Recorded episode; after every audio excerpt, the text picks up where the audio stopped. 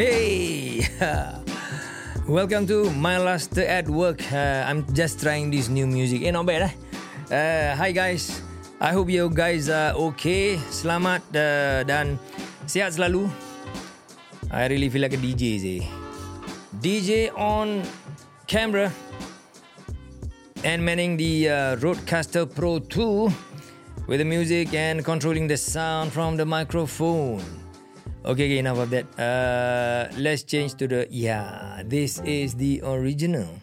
My last uh, at work, guys. I hope you have been uh, behaving well. I really hope that you guys are sihat eh, because uh, sekarang um, musim-musim orang tengah sakit ni. Excuse me.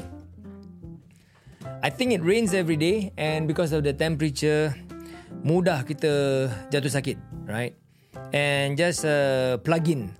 Kalau siapa yang belum test your vitamin D level, your next punya medical check up, please order a vitamin D punya level.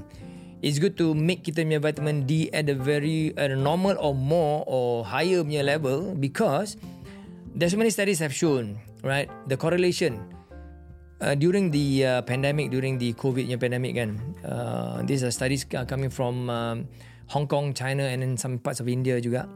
Um, this is relevant studies. When they see that siapa-siapa yang dapat COVID uh, punya infection and those yang with severe punya symptoms, it's correlated with uh, having uh, low vitamin D. So siapa yang vitamin D nya level is much higher, they orang noted the symptoms is much lesser. Uh, in fact, it is well known that vitamin D is a very important factor in uh, helping our body maintain kita punya immune system. So it can fight off infection earlier um, before kita punya badan really tak boleh handle. Just imagine you have your immune system, you punya soldiers ready to fight and vitamin D kira kan macam dia punya peluru-peluru lah. Mungkin peluru dia tak cukup and that's why cannot fight uh, effectively that infection earlier. So remember that. So you just plug in and uh, if you want vitamin D, we have vitamin D. Just go to www.mylaster.com. Okay guys, uh, basically uh, this episode punya discussion. Aku nak discuss dengan korang pasal kongsi apa ni rezeki, right? Now these are just my opinions and my thoughts. Of course, uh, you may have some different punya uh, apa uh, perspective or, or thoughts. So it's okay to uh, disagree. It's just a different kind of point of view right? So bila kita cakap dengan pasal rezeki right? Rezeki ni datang in so many ways. It's not just money it's not just gold. You dapat uh, bina rumah tangga uh, dapat kahwin eh? Just got married uh, with your girlfriend with your tunang that is a rezeki okay?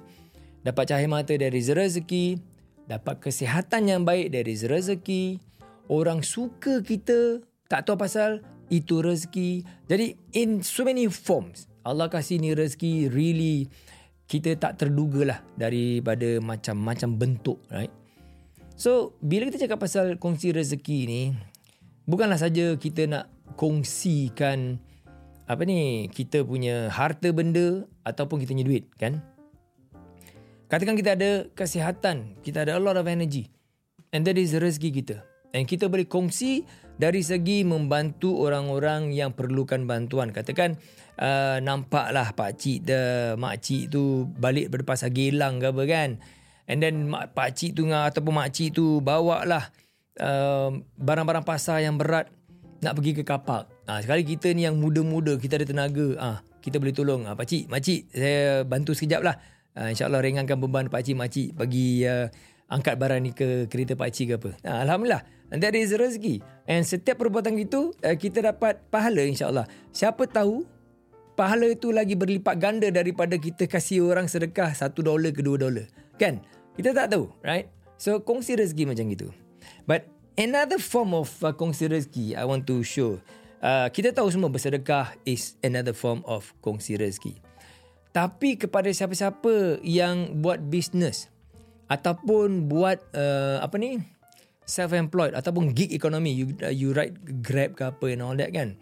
So I'm talking about the ecosystem of a business kan. Kalau kita buat business bila kita nak menjalankan dengan bisnes tu kita perlukan pekerja kan untuk bantu kita buat kerja kan. So bila kita menggajikan orang tu itulah salah satu cara kita berkongsi rezeki juga.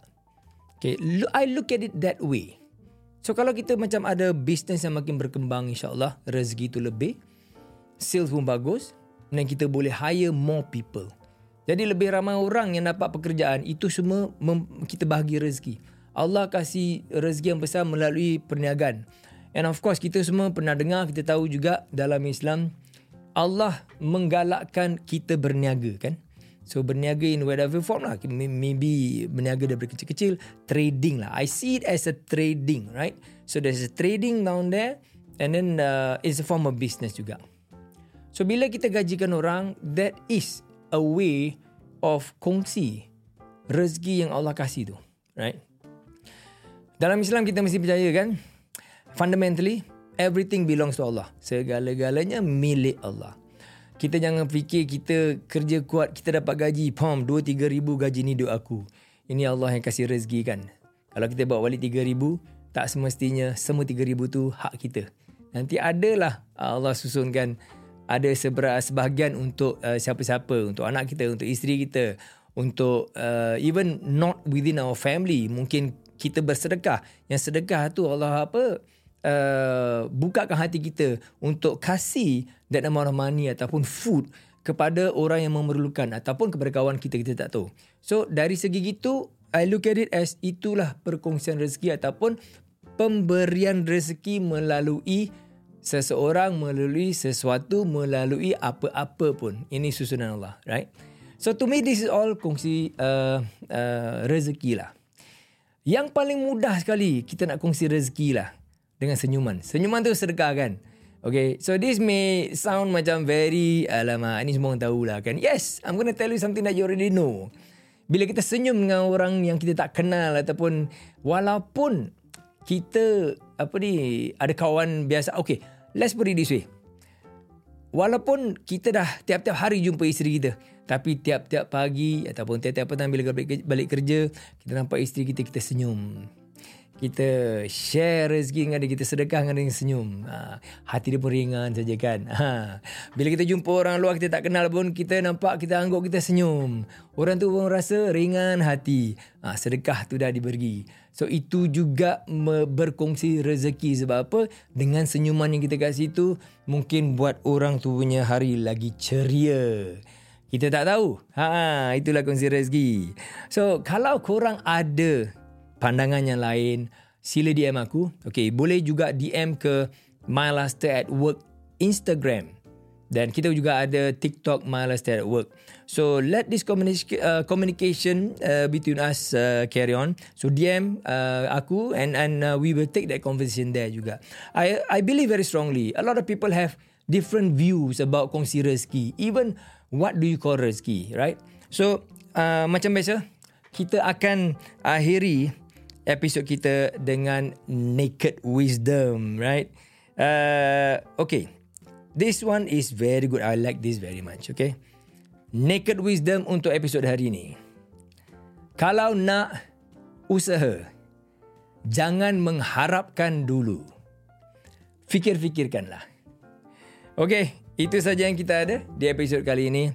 So I wish you well. Selamat dan uh, kalau aku ada terkata uh, kasar bahasa ke apa minta maaf dulu dan kita jumpa lagi di episod akan datang. Bye bye for now.